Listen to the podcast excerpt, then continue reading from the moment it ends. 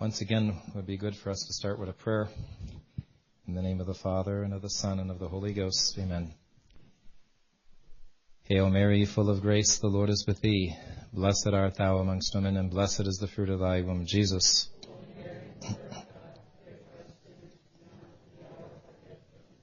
In the name of the Father, and of the Son, and of the Holy Ghost. Amen. After the first talk, I had some afterthoughts that I wanted to uh, share with you. and the first is with regard to a question that came up. What is one to do if a, an adult is not baptized but unconscious? What can or what should be done? And that was a very good question. In sacramental theology, we know we study what we call conditional intentions.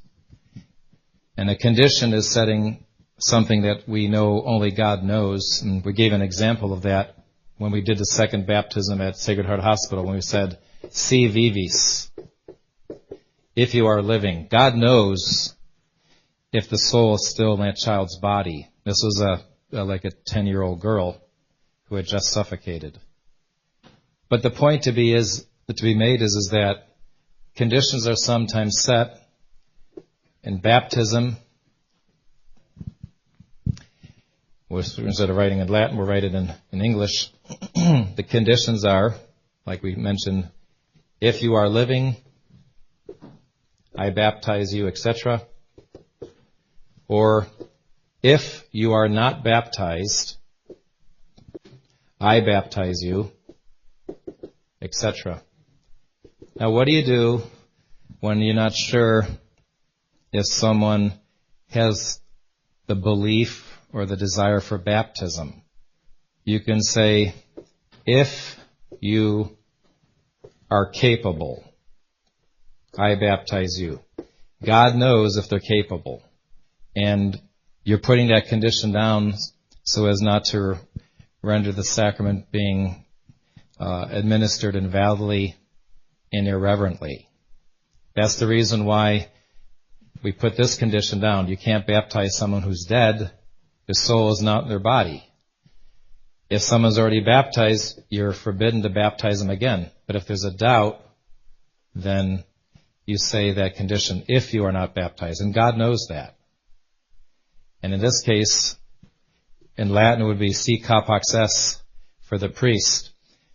Now that was what you, that was what you in an emergency baptism should do if you're not sure if someone's been uh, has the right beliefs or desire for baptism. If you are capable, which God knows, do they want to be baptized?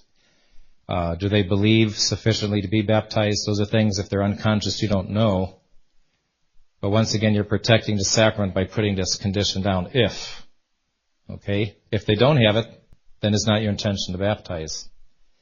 And a priest does this when he administers the sacraments.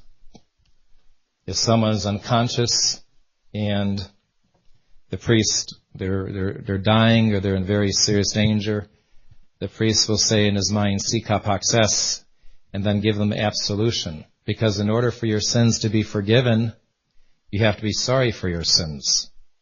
But if somebody's unconscious, you don't know whether they're sorry or not sorry, but God knows that so that your absolution, the forgiving of sins, the sacrament of penance, will not be done irreverently, administered to someone who's not worthy.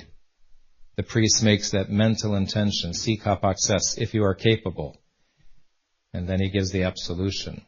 And the same thing would be for the sacrament of extreme unction. If someone's unconscious, priest could give them sacrament of extreme unction, si capax es. He doesn't have to express it verbally, but just mentally. Whereas in a ritual, though it says, si vivis si non es baptizatus, or baptizata for a, a, girl or a woman, if you are not baptized, ego te baptizo. So you can set that, that condition down. And I would also say too, I just like to recommend this. If you have a friend or relative, someone who's sick, and you think they should probably or not probably, but they need to see a priest, I wouldn't wait till they're at the last extremity to call a priest. First and foremost, it would be important to be honest with them and say, you know, you're not doing very good. And if things don't work out very well, it would be good if you were to prepare yourself to meet God.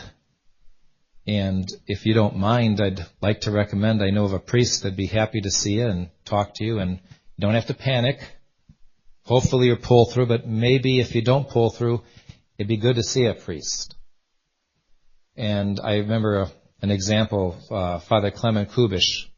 He was from Clarks, Nebraska, and during the Vatican II and Novus Ordo era, he uh, did not compromise. He kept offering the Latin Mass, and Archbishop Sheehan from Omaha said either go along with the new Mass and Vatican II or you're out. So he was, uh, ex- you know, taken out of his parish and taken out of the diocese. But Father Clement Kubesh, he gave a sermon one time, and he said, I believe it was a man who was dying, and his wife wanted him to see this. Uh, his wife wanted this priest to see her husband. And so when he came in, the man said, "What are you doing here?" The priest said, uh, "Your wife wanted me to see." You. He said, "Go away. I don't need to see you." So he just took, he just sat down and took out his watch, and just sat there. And the man looked over and said, "What are you doing?" He said, "I'm looking." Father Clement Kubesh says, "I'm looking at my watch." He said, the doctor said you only have a couple hours to live. I'm going to see how close they're going to be. And he said that not to be sarcastic, but to say, you're right about to leave this world. You should do all that you can now to get prepared. He didn't do it sarcastically, but he said that with the sincerity of, I didn't come here for nothing. I want you to come back to God. And that man got reconciled with, with the church and received the last rites. So it's very important. The art of knowing what to say, when to say it, how to say it, you really need to be prudent. You need to call on the Holy Ghost for guidance.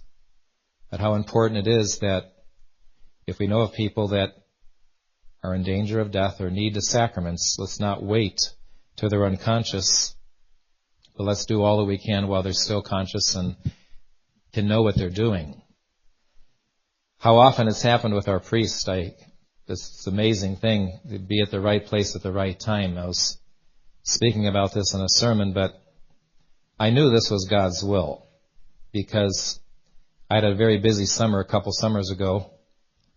No time to do anything, just on the road traveling, paying bills, cutting through the mail, answering letters, answering phone messages, and just nonstop. I had a little window of opportunity and uh, this gentleman, he said he and his sons were going to go fishing. He said, I wanted to go, asked if I wanted to go fishing. And I said, that was not a, a, a question you asked the bishop. Does he want to go fishing? Of course I'll go fishing. And no sooner had I wrapped everything up, I was, I was out of state at the time, wrapped everything up at the church. I just got changed and I was thinking about, okay, what kind of bait and what I'm going to use for the technique for fishing. My cell phone rang. I know somebody from out of state. And they said that they had a relative who was dying. And they want, they were asking me, they thought I was in Omaha still, but they said they want to know if, if there's a priest in the area. And I said, priest in the area? I'm about two or three hours away. So that's exactly what we did. And I knew that was God's will because I was looking forward to the fishing trip, but it was only to be a couple hours of fishing. And like I mentioned in the sermon, uh, this poor guy was in really, really bad shape and uh, gave him the last rites. And you know, on the way home, I was thinking I caught a bigger fish than I could ever have expected. This soul came back to God, and those are consolations that you know. There's no thing in the world, no happiness or no amusement or no, you know, entertainment. It's all worldly. That's that's nothing is the satisfaction that God gives you in your soul to realize, you know, as much as you make mistakes, as many faults and failings as you have, you know, God used you at that moment as an instrument to bring this person back. And so it's a, I'm sure all of our priests have stories like that, but I just wanted to say it's a remarkable thing to be at the right place at the right time. You just think somewhere that person made his nine first Fridays, somewhere someone was praying for him, maybe some of his relatives. He did something in right, but in his life, but somehow God gave him that grace, that mercy to have a true priest be there before he died. So with regard to adults, we were saying they have to have the desire for baptism. They have to want to be baptized. You can't just baptize anybody and everybody. Number two, they have to believe in danger of death in an emergency baptism when death is imminent. Belief in God, He exists, He rewards and punishes in the next life. That's Hebrews 11:6. Uh, that they believe in the Blessed Trinity, they believe in incarnation, and implicitly believe all that God has revealed, and then be sorry for their sins, and you can baptize them. I was also going to say too, with regard to Scripture, there's one interesting thing that might be practical for all of you, and that is called the Septuagint. The Septuagint is the Greek version of the Old Testament. This was translated from Hebrew into Greek for the benefit of a pagan king, so that he would have scripture available. And the Septuagint got its name because of the 70 scholars who helped translate the books, the Hebrew books of the Bible into the Greek. What is unique about the Septuagint is that there is a difference between the old Hebrew translation of the Bible and the Septuagint that was translated about 300 BC. The difference is that the Septuagint has quote unquote extra books. What you need to remember about the Septuagint is this the apostles used the Septuagint. Of the 350 Old Testament quotes in the New Testament, meaning the New Testament, when it quotes in the Gospels, it quotes back to the Old Testament. Of the 350, 300 are taken from the Septuagint. Most of them are taken from the Septuagint. The early church used the Septuagint, this Greek version. But even before the apostles, before the coming of Christ, this Septuagint version was accepted by the Jews, by the Israelites. It was used in their synagogues. The oldest Bibles that exist today, the oldest recorded Bibles that exist, there are four.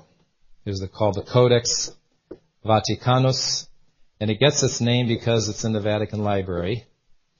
There's the Codex Ephraim, Ephraimi, and that is because this codex originally, before there were Bibles or books with pages, they were on scrolls. Some scrolls were made of parchment that would dis, dis, uh, disintegrate quite rapidly, so they were put on leather skins. And it was possible for, if you use a leather skin for one writing, leather was pretty durable, and if you wanted to erase because you had plenty of copies of one thing, you can rewrite over another. And I think it was this something that St. Ephraim had written, and they noticed underneath it a text that was written when they erased St. Ephraim's text, they found the Old Testament. But what's interesting is these copies of the Old Testament. One is Codex Sinaiticus, found on Mount Sinai, and the other one was Codex Alexandrinus, as it was found in the monastery of uh, St. Catherine of Alexandria, I believe. But the point to be made, these four oldest books in the London Museum, the Vatican, etc., these four oldest codexes, they all have the quote unquote extra books. Now, the reason why we mention this is because of the fact that when Luther broke with the church in 1517, Luther obviously had points of denying Catholic faith and what the Catholic Church, the Church that Christ had founded, he obviously denied very clearly things that have been held since the very beginning. Somehow, though, he needed to try to do all that he could to justify his denial of these doctrines. And so what he did is, in the second book of Maccabees, he found the idea of offering up sacrifice for the dead, to, that we can atone for their sins. It is a holy and wholesome thought, holy and wholesome thought to pray for the dead that they may be loosed from their sins. He didn't like that. And so what Luther did is he denied the Septuagint and went straight to the Hebrew Bible to translate, and then thus he was able to get rid of these quote unquote extra books. And that's how he justified it. And besides getting rid of the Epistle of St. James. But if, if the Protestants try to accost you and say, oh, you, you Catholics, some Pope added those books in there, you know, you don't know that, but they did. Because our, our Bible doesn't have those extra books. The interesting thing is, is that these quote unquote extra books were found, are found in the Septuagint. And how do we explain that but that, okay, you have the ancient Hebrew Bible, when the Septuagint had been written and translated into Greek, this was done around 300 BC, but God was still revealing things in the Old Testament. And thus it is that there's these quote unquote extra books that were accepted by the Israelites, that were used by the apostles, and that most of the New Testament quotes of the Old Testament, most of them come from the Septuagint, and the early church used the Septuagint and Codex Vaticanus, Quorum Ephraim, Codex Sinaiticus, Codex Alexandrinus. Like I say, these are pr- primarily named from their place. Vaticanus, this codex is in the Vatican Library. And like I say, Sinaiticus, Mount Sinai, and Alexandrinus, I'm a little, I, I have to refresh my memory on that. Um, I do have senior moments at times, and um, I think it was found. This was found in a monastery. But be that as it may, these are the four oldest Bibles in existence.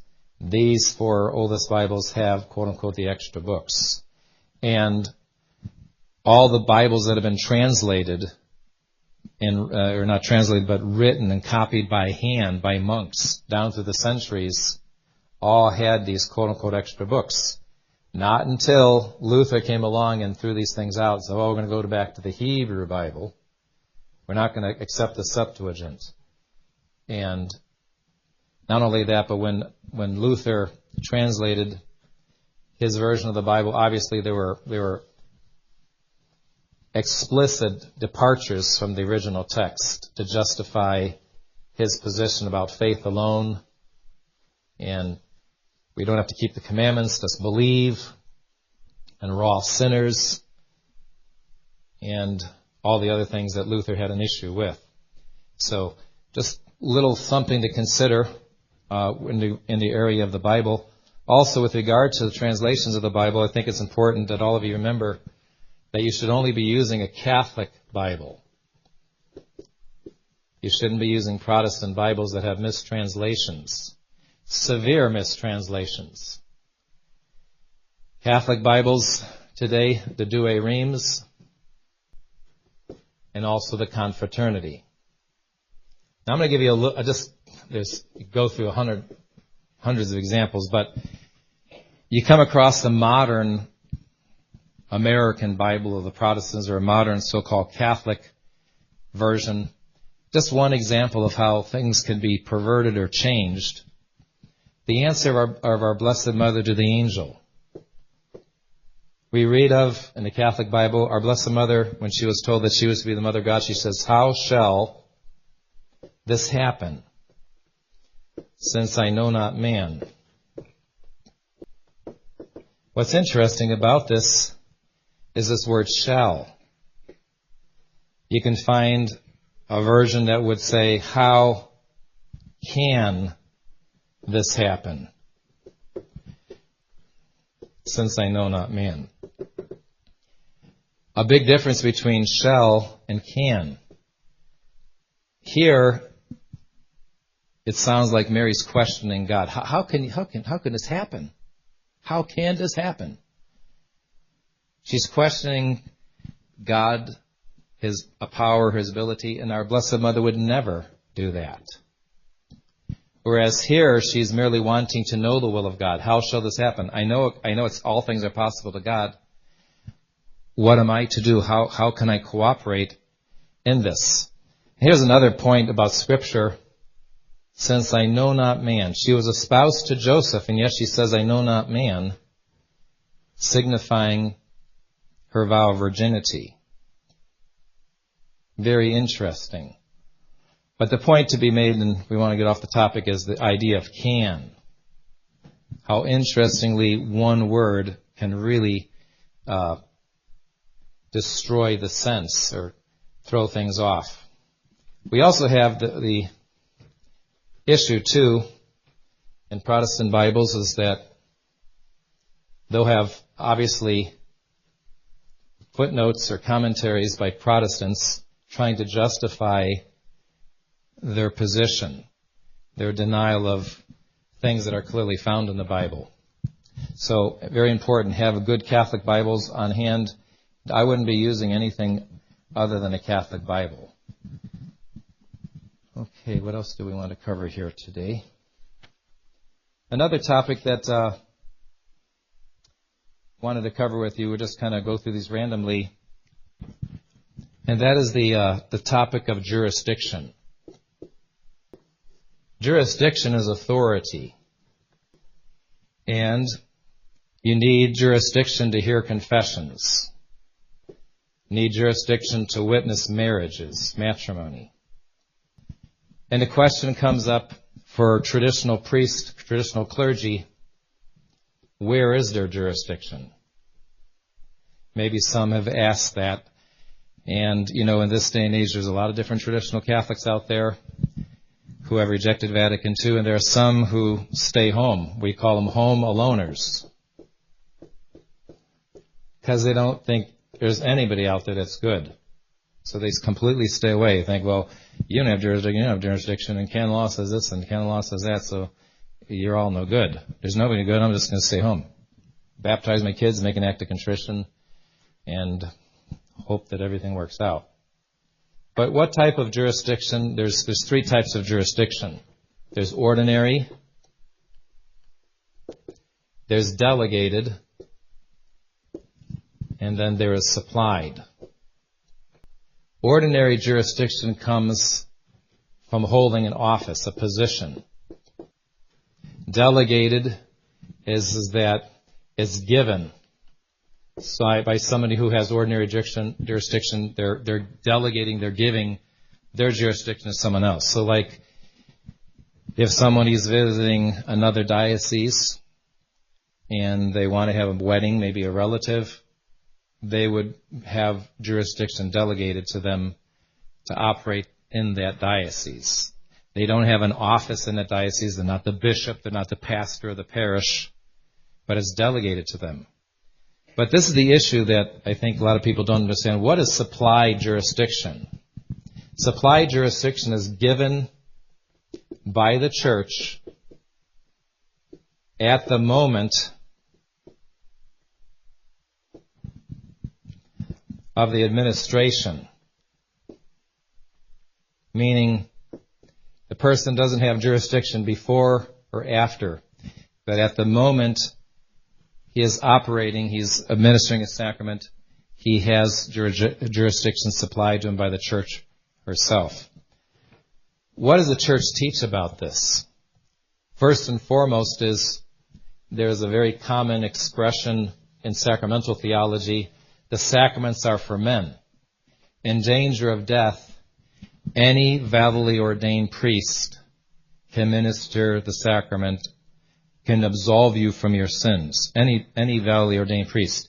Be he fallen away priest who left the priesthood and is married, uh, be he a schismatic priest who's separated from the church, meaning like a Greek Orthodox, Russian Orthodox priest, as long as they have valid orders, in danger of death, any priest can absolve you from your sins. Now, why does the church do that? Not to give the excommunicated or the schismatic priest recognition, by no means, but for your spiritual benefit. So in danger of death, the church supplies jurisdiction. Now, in this area of supply jurisdiction, there's also, outside of the danger of death, another consideration. Those who have the office, such as a bishop of a diocese, diocesan bishop, or a pastor of a parish, they have an obligation in justice to administer the sacraments. That is their office. They are there and they must administer the sacraments. But there's also what we call the obligation and charity. And this is where I think a lot of those who are home aloners have never even ventured into that branch of moral theology what the church teaches. St. Alphonsus Liguori, and the best of theologians, moral theologians like Pope Leo XIII says, St. Alphonsus Liguori, he can, his moral theology can be followed without fear of error. Now what happens if, in a given situation, a priest is visiting, a visiting priest comes to a parish, it's a holy day of obligation, and the pastor is sick in the hospital. He's unconscious, or he was supposed to be there and he's not there. Large concourse of people there. It's a holy day of obligation. People want to go to confession. These are examples of what St. Alphonsus Liguori and moral theologians would say the church would then supply that jurisdiction. He doesn't have ordinary jurisdiction. He's just a visiting priest. He doesn't have an office in that diocese. No one's given him the authority to hear confessions, but nevertheless, this is supplied by the church for the benefit of the faithful, and it's supplied by the church. Now, under what context does this even come into the picture? St. Alphonsus Liguori and other moral theologians are talking about the kind of sin it would be, the kind of sin it would be for a priest to enter the confessional without ordinary jurisdiction, without delegated jurisdiction.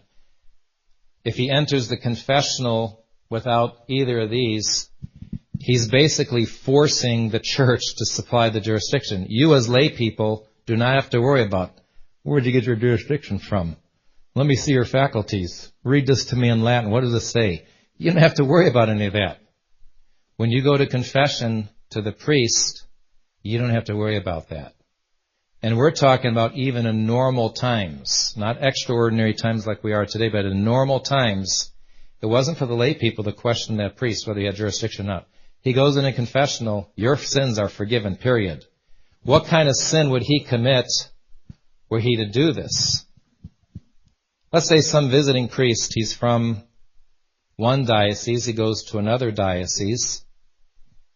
There's no need for him to go into the confessional and hear confessions because the pastor's resident, the assistant pastor's there. It's not a holy day of obligation, but he just decides, oh, I think it'd be a cool thing to hear confessions here. Sits down and starts hearing confessions. Those penitents who come to him, their sins are forgiven, but he would commit a serious sin because he's forcing the church to supply this jurisdiction when there's not a need.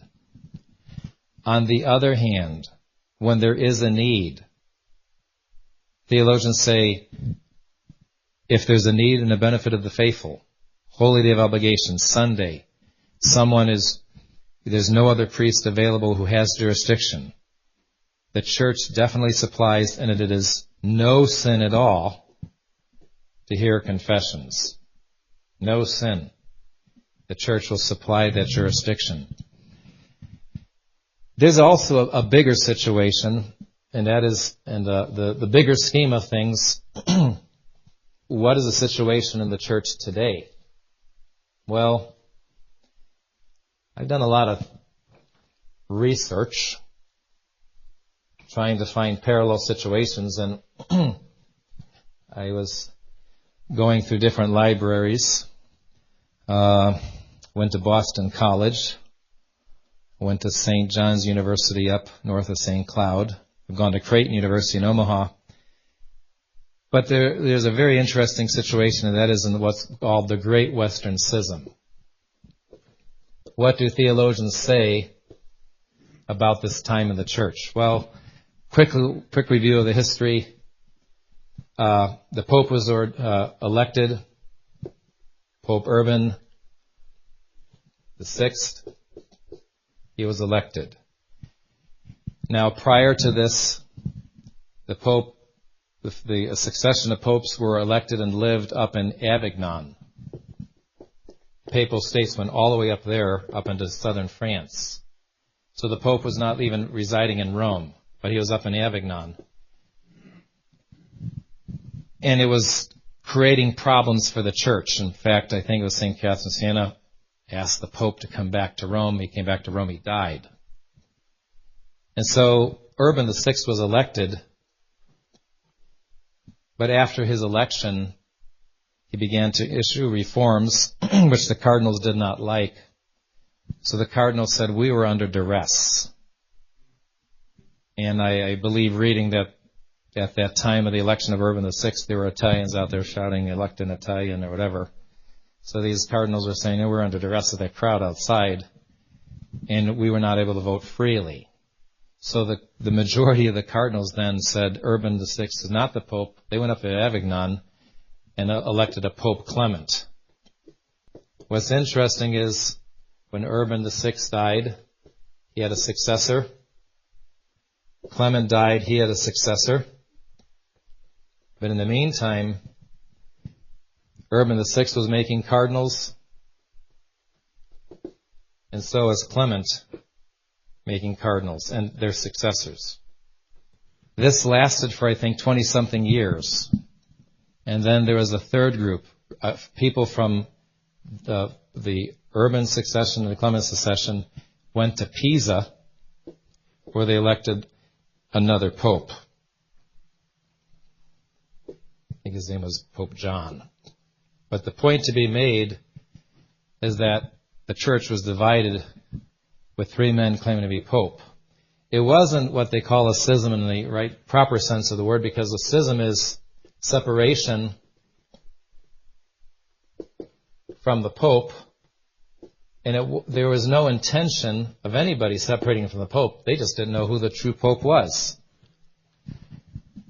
Now, it makes for interesting uh, debate, and you can read what different theologians had to say about this whole situation. But the true pope was definitely Urban and his successors. Because the cardinals had recognized him, and it was only after the fact of his recognition that they started saying, oh, we were under duress, etc. Be that as it may, the question was, what about those who mistakenly followed this pope or this pope. And when we say anti-pope, these men were wanting just to be pope. It was a, lot, a matter of politics. They were, I mean, I should say they were wanting to be Catholic. The people who followed them wanted to be Catholic. In fact, if I'm not mistaken, there were saints who found themselves on the wrong side of the of this, this schism or this this this breakup here. So there was, first of all, the use of schism. Yes, there was separation, but it wasn't a schism as we understand it in a proper sense. There was no questioning the Pope. Just didn't know who he was. But what about the sacraments administered? Because these men who thought they were Pope were not just making cardinals, they were appointing bishops for dioceses. They were vacant or they thought they were vacant. You know, you had dioceses here and this this bishop's under Urban VI, and that one's under Clement, and got very confusing. And then these bishops then appointed priests to be pastors. What about the sacraments that were being administered if they were in the wrong camp? And once again, it comes up, it was supplied jurisdiction. Why did the church have this supplied jurisdiction? It's for the common good. The church understands that lay people, they're sheep. They need to be guided.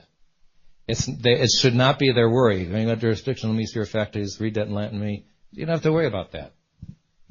So the issue was, these were, they were all Catholic. It was a matter of politics. There was no denying the papacy. It was just a question of who the true pope was.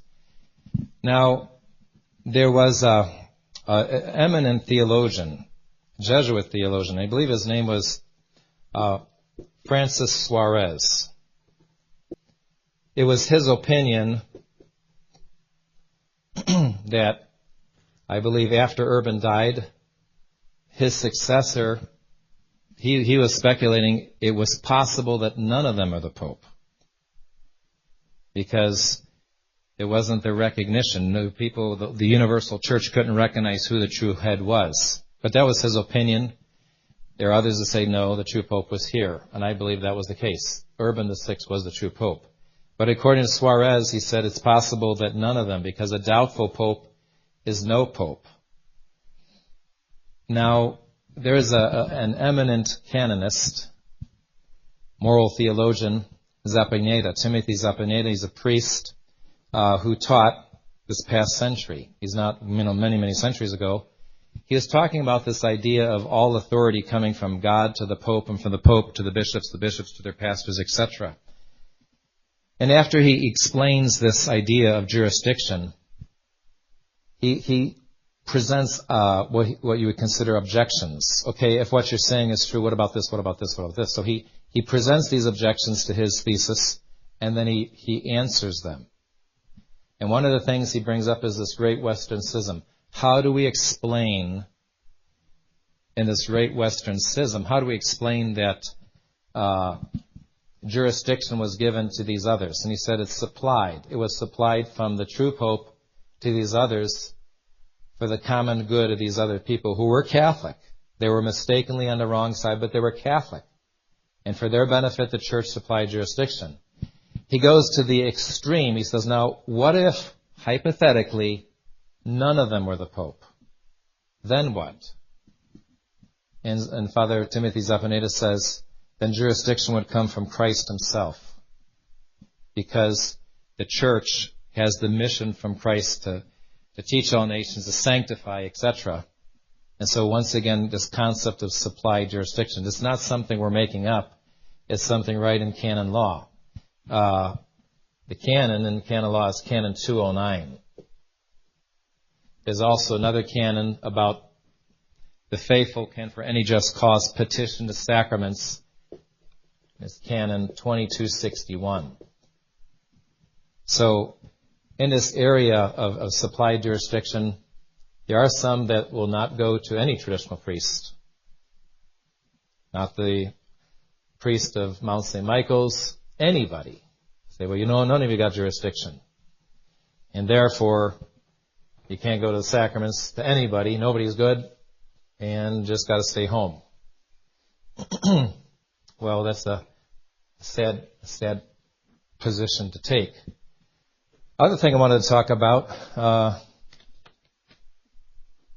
differences of opinion.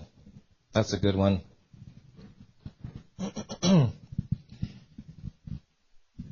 to explain this, I'd like to share with you just an interesting thing about studying Latin.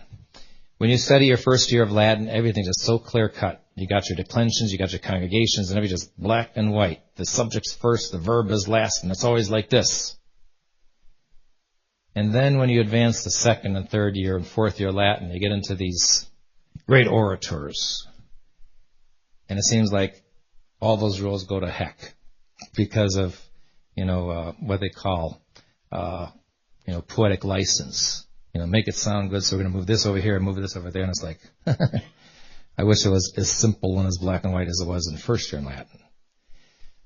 Well, sometimes there are Catholic laity who think along the same lines that everybody has to always be on the same page and exactly the same thing on every single opinion that's out there.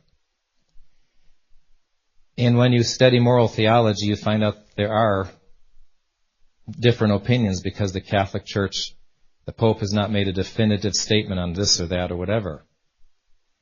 I'll give you an example of this, and I'm saying this not to confuse you, but just kind of give you an example of how there are different opinions uh, with regard to restitution. restitution, uh, the idea that you have to pay back something that you stole or if you damage somebody's property. Now we're going to talk about restitution based on unjust damage. I like to, uh, this is the example I show to the seminarians. I say, okay, seminarians, this is the bishop's car. This is Father Gregory's car.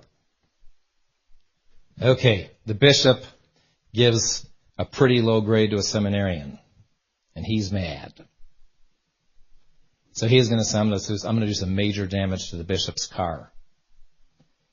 But it being dark, and he's tired, and it's the middle of the night, instead of hitting my car, he damages Father Gregory's car. Obviously, he's committed a sin, right? He's committed a sin against the seventh commandment. But in the area of restitution, there are two different opinions. There's one opinion that says, well, it doesn't matter that he made a mistake and damaged Father Gregory's car. He damaged somebody's car and he has to pay it back. So he has to pay Father Gregory back regardless of a mistake. On the other hand, there are some theologians who say no. Father Gregory is a good friend of him. He gets good grades from Father Gregory. He likes Father Gregory. He would have never wanted to damage Father Gregory's car, and therefore he wouldn't need to make restitution.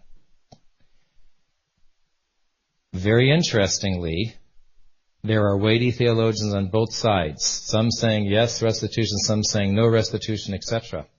Church hasn't made any definitive statement on it. My personal opinion is if damage was done, you got to pay for it.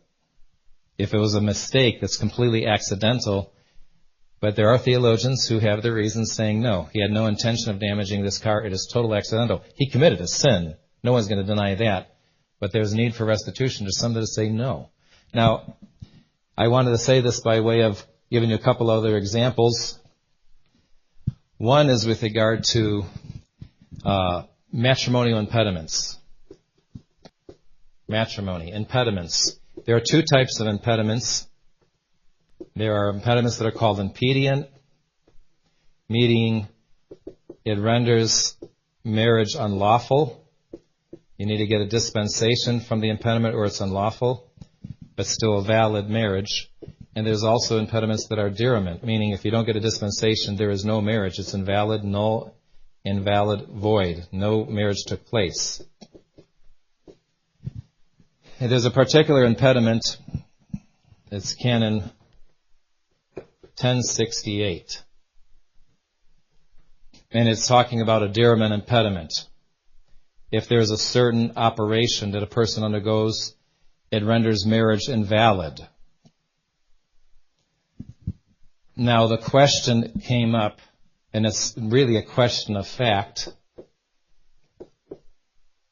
The question, whole, the whole thing, uh, the matter of fact, is, is this under this canon, and I'm not going to go into a lot of detail other than to say that if the impediment was antecedent to the marriage, it was there before they got married, and it's perpetual, it renders marriage invalid. But among theologians in Rome, the question of whether something was perpetual or, not, whether this operation could be reversed or not, it was not known. And even in normal times, normal times, you have the Rota saying, no, it renders that particular situation, marriage is invalid. It's, it, it falls under this canon. But under this canon, there's a part two. Canon 1068 number two says, in doubt of fact, marriage is not to be prohibited. You lets people get married. And the Holy Office, following Number two, saying there's a doubt of fact, the Holy Office said they should get married. Yes. And the reason why I want to mention this is not to go into detail about a, a difference of opinion, but even in normal times, you can have men on one side or men on the other side saying this or saying that, and you you know go don't have a you know a, a major conniption saying ah you know we should be on the same page. Yes, when it comes to absolute things that are of faith and morals that the church has infallibly taught, there's no question about that. But there are some categories, and in this case, because of the advancement of medical technology, this is not perpetual. And so the Holy Office didn't have an answer at that time. I mean, they couldn't say for sure, but they said, wait a minute, if there's a doubt of fact, whether this is really perpetual or not,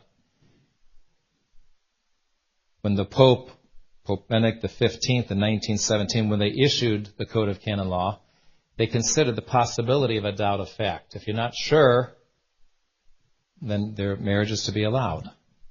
And the Holy Office ended up being right because what was a doubt is now certain that it can be reversed.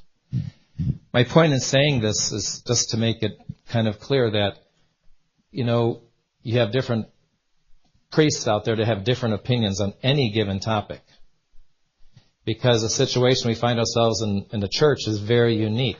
It's not, um, it's very extraordinary to say the least. And so when there are differences of opinion, let's not be too bent out of shape. The important thing to remember is, is that, uh, you know, as, as a common expression, and things that are certain, in matters of faith, there has to be unity and that in matters of doubt, where there's, there's, it's just a matter of opinion, there can be liberty. But in all things, we need to have charity. Do I agree with all the different traditional groups out there, their position? No. And I'm not talking about some of the, you know, the bigger things that divide us. I'm talking about on any given thing. Certain matrimonial cases, uh, certain practical pastoral practices. I mean, there's a wide range of, there's a wide variety of, of opinions out there, and we shouldn't be so rigid on this or that particular point that uh, I'm not going to talk to you anymore, and people shouldn't go to your sacraments and stay away from you because you don't agree with me on everything. As one traditional priest said, those who follow that opinion, it's the follow me or die. And we got to remember that uh, we live in extraordinary times, and there are different opinions. Give an example. With regard to this issue of uh, ordinary means to preserve life and extraordinary means to preserve life. What is this comes under the fifth commandment? Thou shalt not kill under the fifth commandment, we are obliged to not only kill, but to take care of ourselves, take care of our health. But to what ex- what uh, length, what extent do we need to take care of ourselves? We need to use the ex- we need to use the ordinary means. We are obliged to use the ordinary means. We are. It's not necessary. One may, but it's not necessary to use extraordinary means. What it comes under the category of extraordinary means? Something that would entail extreme pain or inconvenience, extreme expense. These are, these are areas that I think over the years have changed. You know, maybe a hundred years ago when they did not have the anesthetics that we have today, you undergo an operation without anesthetics, they're cutting you open and taking things out. Extreme pain, extreme inconvenience. But what would have been extraordinary maybe a hundred years ago because of modern technology and medical advancements, this is not extraordinary anymore. But we should not confuse extraordinary with what we would say is common. And I'll give you an example of that. Uh, there are some people who can't swallow. There's some people that can't take food by the mouth, so they have a tube in their stomach. And with the tube in their stomach, they can be fed through that tube in the stomach and they, they live an ordinary life. In fact, I heard that the number is about, at least in the United States, 100,000 people going around with a tube in their stomach and are fed that way. They're walking, talking, they go to school, they carry, they, they carry on a job, and there's about a, a hundred thousand people that are being fed by a tube in their stomach. Is this common? No. Is it extraordinary? I don't think so. It doesn't entail uh, uh, uh entail extreme pain or inconvenience. To get the injection, it's done. Extreme expense? No. And so there can be differences of opinion. I know one situation was the Terri Schiavo case. And, uh, you know, some people say, go ahead and disconnect her. Extraordinary means, let her go. I mean, we discussed this with our priest at great length. And I said, although a tube in the stomach is not common, the procedure is relatively simple, inexpensive, and if she gets, if Terri Schiavo got that tube in her stomach, she'll be continuing to live what she's doing right now. Was she dying? No. Mean, she was, she was there, albeit her quality of life, her quality, a level of quality of life was maybe not the best. There's a lot of side issues I don't want to get into with Terri Schiavo, but the point to be made is this. When it comes to extraordinary means and ordinary means, I think this is something that we, it's very important for us to weigh. You might have a loved one who is elderly, a mom or a dad or grandparents that are elderly. The idea of hydration, and also nutrition. Something that you have to keep in mind. You don't want to have them die of dehydration or starving them. Uh, if they're going to go, they're going to go. If, if nature's taking its course, that's one thing. But to expedite that by cutting off this. But then again, I would have to also say too that every situation is different. I mean, you can't just give a, a, a clear, this is the category and everybody fits into it because there's different situations. What if you have someone who has an obstruction in their bowels and they can't take in any more food? They're drinking, they're eating, and just it's not going anywhere, and they're in extreme pain. To take any more, anything more, they can't be operated on. They're, they're, let's say they have cancer or something like that. They can't be operated on for them it's to no purpose. In fact, it is excruciating to do anything and it's not going anywhere. So, you know, I'm not a doctor, not a medical professional, and I, when, when, in any given situation, we try to do our best to know what the principles are and to make sure that we're being reasonable. So in the case of like somebody who can, has cancer and just can no longer swallow, can't take anything, forcing them, forcing them to to do something that can't be done, I mean, it, it's going to cause extreme pain or prolonging the inevitable, what's going to absolutely inevitably happen. It's not a matter of getting them over a hump and they're going to get better, but they're dying, then we have to be reasonable. But the point is, is that are there different opinions on this? Yes, there are. Do I condemn those who don't agree with me? No. They can have their opinion, but it, you know, I don't agree with this or I don't agree with that, and it's not the end of the world. But we need to remember that there are different opinions. There are, when you get, really, when you look at a lot of the different moral theology books, for the most part, they're all on the same page because they know what the Catholic Church teaches.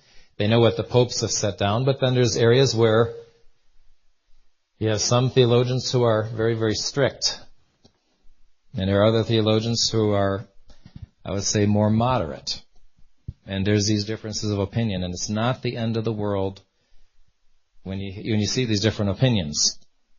But it's up for the priest himself when he, when he has an opinion, he abides by that opinion, he's going to give his advice based on solid, you know, answers from theologians, etc. So I hope that kind of explains something there. Another thing I wanted to briefly cover is that of the modern rite for the consecration of bishops. In 1969, right around the same time that the Novus Ordo was about to come out, new, there was a new rite of consecration of bishops. We are very limited on our time, but I'd like to just get right to the point. What were the issues that we should be aware of? Number one, Pope Leo XIII, in his apostolic constitution, Apostolicae Curiae, he declared Anglican orders invalid meaning the Protestants from the Church of England had no true priests, no true bishops. And this was based on the fact that after Henry VIII brought the Church of England into schism because he couldn't get a divorce, so he broke with Rome, broke with the Pope, broke with the Catholic Church, said he is the head of the church. After him came his son Edward. Now Edward was just a boy. And so the Protestants had a heyday and, and, when changing the Mass and, and the, the sacramental form, they came out with a common book of prayer, etc. It was the Edwardian ordinal. And from then on, this new rite for ordaining priests and consecrating bishops was used.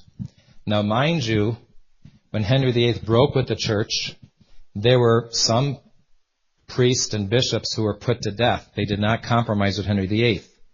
Cardinal Fisher, uh, and also the, you know uh, St. Thomas More. He was a he was the uh, Chancellor of England at one time. He was a layman. He was put to death. But there were many bishops and priests who were put to death under Henry VIII. Nevertheless, those bishops who went along with Henry VIII, they still were validly ordained and validly consecrated. They had the power of bishops and they could, they could, if they used the proper rite, consecrate other bishops, other, other men bishops. But that was not the case. Even though the bishops who broke with the church and went along with Henry VIII for whatever reasons, when Edward VI came to reign, the problem is that they were using this new rite, and all of them came from this man by the name of Matthew Parker. He was the first one to be supposedly consecrated as a bishop with this new rite. And from Matthew Parker, all the other Anglican bishops came from. So it was a relatively easy thing to go back. Pope Leo XIII thoroughly investigated the whole issue of this new rite that the Protestants, English Protestants were using. And in his Apostolic Constitution, Apostolicae Curiae, he said they do not have valid orders. They so altered the form that it changed the meaning. It became very ambiguous what was being done. The form that they gave was receive the Holy, Holy Spirit. Something without explaining what's being given, the power, the graces, the office. all those things just went out the window. It was replaced with an ambiguous receive the Holy Spirit, etc., etc. But those things that were essential that the form ought to express were not expressed. What's interesting is in 1968, there was a new form for the consecration of bishops. The old form made it very clear, complete in thy priest, the fullness of the priesthood, the fullness of thy ministry. If you look at not only the Latin rite of the Catholic Church, but even the Eastern rites, the idea of the power of the bishop was being given. Complete in thy priest, the fullness of thy ministry, which is the episcopacy. It was very clear. But in this modern rite, it says this. So now pour forth upon this chosen one that power which is from you, the governing spirit, whom you gave to your beloved Son Jesus Christ, the spirit given to him by to the apostles who founded the church in every place to be your temple for increasing the glory and praise of your name. Pour forth upon this chosen one that power which is from you, this governing spirit. The rest of it explains the governing spirit, but it doesn't say what power is being given.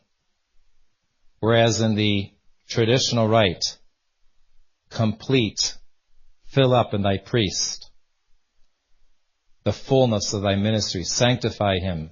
It goes on and on and on, but it makes it very clear. But in this area, what makes it even clearer besides Apostolicae Curae is Pope Pius XII in the 1940s in Sacramentum Ordinis. A question had come up, what is exactly the matter and the form for the sacrament of holy orders? And Pope Pius XII made it very clear. The matter is the imposition of hands, and the form are the following words. And he gave it for the diaconate, the priesthood, and the episcopacy. Very clearly defined. When you look at this 1968 version, and you look at and compare it with the Edwardian rite, receive the Holy Ghost. Now pour forth upon this chosen one the power that is from you, the governing spirit. What that power is, doesn't say. What the graces are, doesn't say. What office, doesn't say. Using the principles of what Pope Leo XIII said and the clearly defined formula, the form that Pope Pius XII determined, there is no doubt that this new 68 rite is right in line with the Edwardian rite, ambiguous, and therefore we should not believe it to be valid. The problem that comes in is, is that you have bishops, now it was 1968, that's basically 40 years ago. You have bishops consecrated with this new rite that's form, which form is ambiguous, does not express what needs to be expressed to convey, you know, the form of the sacrament. For 40 years, you have, you can have men who, let's say, were consecrated in their 40s, they're in their 70s and 80s. Problem comes in, they can look like they're old men. If they were validly ordained, that's one thing. But this new rite is no better than the Anglican rite. And that's the reason why the problem comes in now is that you have these modern bishops ordained, what's called the 1968 bishops, quote unquote bishops, who are using the traditional rite in order to ordain, supposedly ordain, men to the priesthood. That's a problem. That's a big problem. Because if they have not been validly consecrated bishops, then these men are not ordained to priesthood, even though the traditional rite is being used. And it just makes it an absolutely very confusing mess. Not only in 1969 did they come out with the Novus Ordo, but you know, they, in the spirit of renewal and, and reform and whatever, this is a major problem here, a major problem. And you know, we're not going into detail. I'd be happy to, but it, it would take too long. But just do the comparison yourself. I remember hearing of a a fellow who was studying this for the first time, and when he said, when I looked at what Pope Pius XII had set down as the form for the consecration of bishops in Sacramentum Ordinis, and I looked at the new rite in 1968, he said it's, it's, it's, it's, extremely obvious. There's a problem here. This thing is completely lacking. It's ambiguous. It doesn't say anything. It's just as much as receive the Holy Spirit. This one says receive the power from the Spirit. What that power is, it doesn't say. And that brings up another question too, and we were talking about in our first talk about uh, that one fellow from Australia, the journalist. But you hear of what I would say traditional groups that are biting the dust. Not too long ago, there was the Society of St. John Vianney down in Campos, who at one time followed Bishop Castro He was a very staunch traditionalist. Well, they then got quote unquote permission from Rome, uh, got reconciled. But what's the condition of reconciliation? You have to accept the Novus Ordo, and you have to accept Vatican II. Those are the two points. In fact, very interestingly, when Father Casimir and I went to Germany at the end of August, we came back early September. We land in Chicago O'Hare Airport.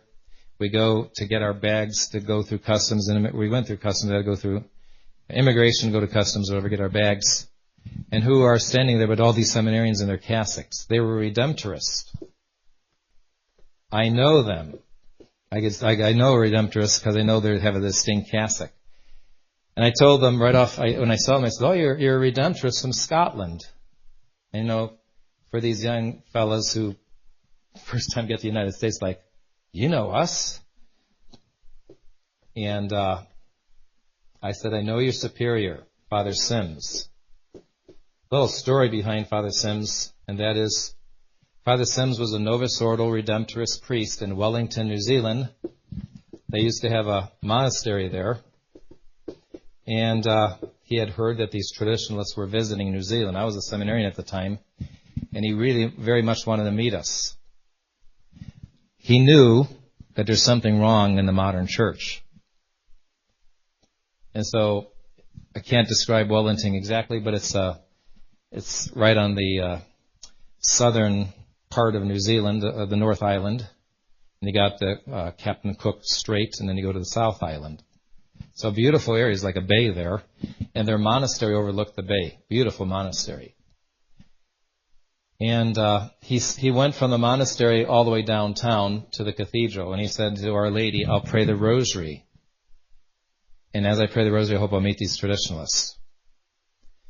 I was trying to find the Abel Tasman Hotel. And like I said, I have Sometimers disease. I can't tell you what I did yesterday or a week ago, but uh, there's certain things that you don't forget. And I remember I was trying to find the Abel Tasman Hotel, and I was right in front of the cathedral, thinking, "Man, where do I go?"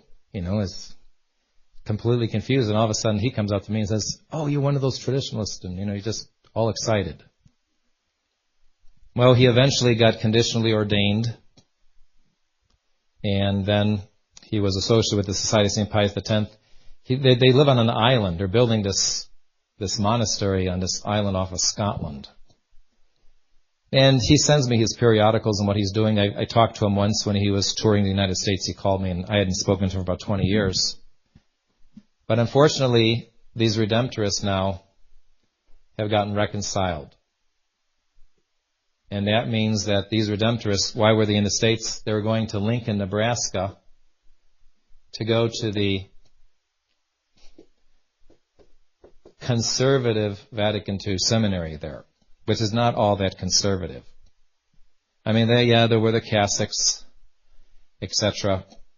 But over and above that, there's a lot of things that are very Vatican II and modern in that diocese. They still have the polka masses and all that other, you know, uh, typical Vatican II stuff. So when, when, when they asked, well, who are you? I said, my name's Bishop Pivarunas. Oh, Mater Dei Seminary. You're from Nebraska too. I mean, they knew, they knew who I was. And I said, you know, it's really disappointing what you've done. You, you're going to now accept the Novus Ordo. You're now going to accept Vatican II. I mean, what is different today in the year 2008 than back in 1980s when your superior, Father Sims, first got conditionally ordained and left the modernism of the Vatican II Church behind? What's the difference? Has things changed? No, they haven't changed. If anything, they've gotten worse. I said, You've now been silenced. You're not going to be able to contradict and say, Hey, that's not right. That's an abuse. This isn't Catholic. You're not going to be able to say any of that stuff. You're going to keep your mouth shut, and for that, you will be considered. You consider you'll consider yourself, oh, I'm going to Latin Mass. I'm a traditional, but you're not, because now you've you've come into this realm. And what's going to happen when they come into this realm here, the time may come when you've been in long enough into the system, oh, we need a priest to go to this parish. And this parish does not have the Latin Mass. The people, they don't know the Latin Mass, so we need you to offer the new Mass. Now they may say, no, no, they, they said we don't have to, we're not going to have to do that. But down in Campos, Brazil, the bishop, Rifan, I believe that's his name. I saw a picture of him. who compromised and agreed that he'd get reconciled, etc. He was attending a Novus Ordo Mass. And like we've mentioned before, Novus Ordos can have this inculturization. Well, at this Novus Ordo, they had a reenactment of Adam and Eve. And it wasn't the best of scenarios. I'm not going to go into more detail, but it was embarrassing. When I saw the picture, I said, man, I can't even look at this. Because they had a picture of him sitting there amongst the bishops, and these people, man and woman, depicting Adam and Eve right in front of him. I was like, man. And he calls himself a traditional bishop? So, it's a matter of, yeah, they'll, they'll, they'll give you all you want, as long as you accept the Novus Ordo and the, and the Vatican II. And we don't want to hear any problems, you know. Keep it to yourself. Maybe some of these people think, well, we're going to work from within. They got you where they want you. And the point to be made is, is that the situation becomes very complex. Because you have men that wear a cassock that say their father is so and so that aren't ordained to the priesthood because they were supposedly ordained by bishops who aren't even bishops because the problem is the 1968 rite. The form of consecration of bishops has been changed. And so when we speak of these things, um, I just want to let you know that uh, there's reasons why going to a local modern church for what you think might be a Latin Mass. There's multiple problems there. Supposedly, you know, let's suppose that the priest is old enough where he is a valid priest. He offers a Latin Mass, it's a valid Mass. But when he goes into the tabernacle, are you going to receive the host that were consecrated at a true Mass? Are you going to receive the host from an invalid Mass at a Novus Ordo? But the point is, too, is, is that we should stay away from that altogether. Because even if the priest is a validly ordained priest, offering it in a Novus Ordo atmosphere in the parish, what you're going to have is you're going to hear Novus Ordo doctrines, Novus Ordo teachings. You're going to hear about this and that, that uh, obviously those priests wouldn't be where they're at unless they accepted a Novus Ordo, they accepted Vatican II and that's a compromise of our faith. So I, I, think what I'm trying to get at is, is that you have to be, especially in this day and age, informed what the principles are, and we have to be careful. And, you know, God gave us an intellect, and we have to use our intellect and be very, very careful about where we are at and what we're doing. We have a soul to save, and there's been enough deception as there uh, as uh, as it is, and we don't need to be further involved and drug into situations that are no good. There is a book. Uh, it's called the. Uh, uh, I think it's from Traditio. It has you know all the Latin masses throughout the United States. It'd be very well for you to be very careful about who you're going to. How many of those priests are not Catholic priests but were ordained old Catholic, schismatic? Or how many of them are not even validly ordained priests? and how many of them you don't really know their background. So you have to be very cautious so that don't you you don't put yourself in a bad situation. Oh, there was a number of other things I wanted to cover. I think we're a little bit over time, um, but I think we're supposed to have a question and answer period. And at this stage, what I'd like to do is just have a little break, and then maybe some of these points we could be mentioned at question and answer period. Father.